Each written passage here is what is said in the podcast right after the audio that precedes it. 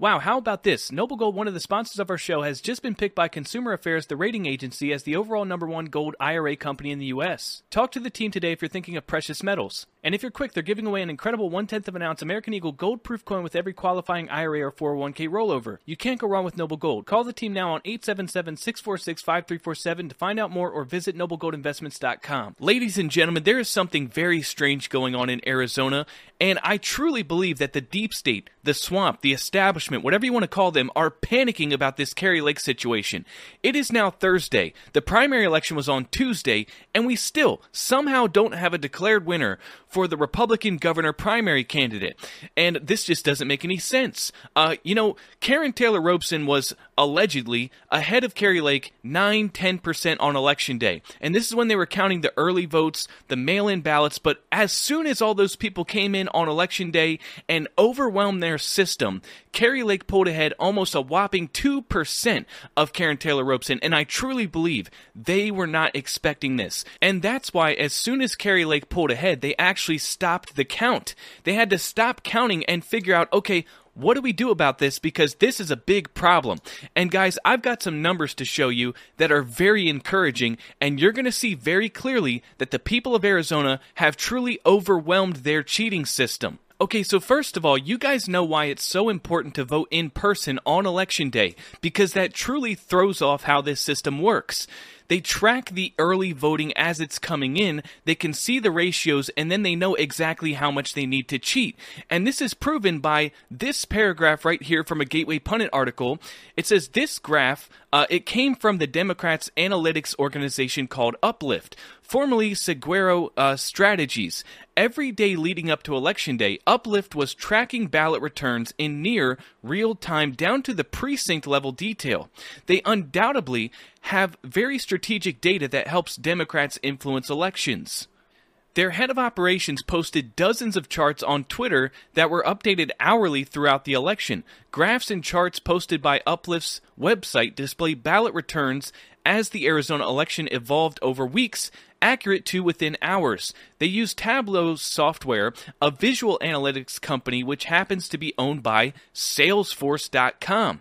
Their data on Arizona mail in ballot returns allows you to dissect voter participation by county, congressional, or legislative districts, city, party, age, gender, and so on.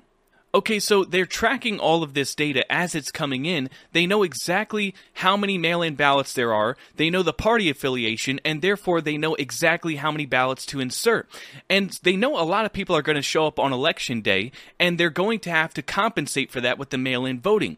And so this graph is very important. I want you to see what they tried to do here. So they're trying to tell us that more Republicans voted by mail than Democrats. And this is with a lower GOP turnout. GOP turnout was 29.7%, Democrat turnout was 31.7%, and yet Republicans voted by mail 18,000 more mail in ballots than, uh, the, the, than the Democrats. That makes no sense whatsoever. You mean to tell me that in an election where all of the people that were weak on election integrity, Michelle Ugenti Rita, Speaker Bowers, Attorney General Mark Brnovich, they lost their political careers for being weak on election integrity, and then you have Mark Brnovich and Wendy Rogers and all these other guys that won in epic landslides, the most predominant figures saying that you should not vote by mail, you should vote in person because mail-in ballots cannot be trusted. So that's how all these people voted, but yet you're telling me that more Republicans voted by mail than Democrats, that makes absolutely no sense. I don't believe that for one second. And here's what I do believe is that they see the returns coming in, they see the ratios, and they know a lot of people are going to show up on election day. And so therefore they have to compensate and buffer the system with a bunch of fraudulent votes, right? And they think that if they insert this amount of ballots, then they're in the clear and they can still maintain their lead after election day. So they had Karrin Taylor Robson ahead 9 10%, and they thought that they were in the clear. But then here's what happened. In Tuesday's primary, 80% who voted in person selected a Republican uh, Party ballot. Only 23.4% used the Democrat ballot. And out of the th- 31,318 registered independents that showed up, 73.95% asked for a Republican ballot.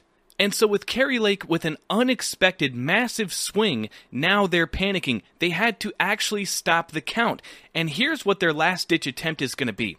Check this out. So, this is from Maricopa County Elections Department. They say we still have to count the rest of the verified early ballots dropped off on election day. You have Stephen Richer retweeting people that said, I saw more people drop off mail in ballots on election day than I saw people actually voting in person. You have him also retweeting the Maricopa County GOP saying, We are waiting for election results due to the walked in late mail in ballots that weren't mailed. Meaning, they, th- these are mail in ballots, but they dropped them off at the last minute on election day. They must be signature verified, processed, and then tabulated. So, guys, this is their last ditch attempt. So right now they're tabulating all of these late return mail-in ballots, allegedly trying to see if they can clear the margin of victory for Karrin Taylor Robson. We know that Kari Lake wiped the floor on election day, but we know that allegedly Karrin Taylor Robson trailed by 9-10% when they were counting all those early mail-in votes.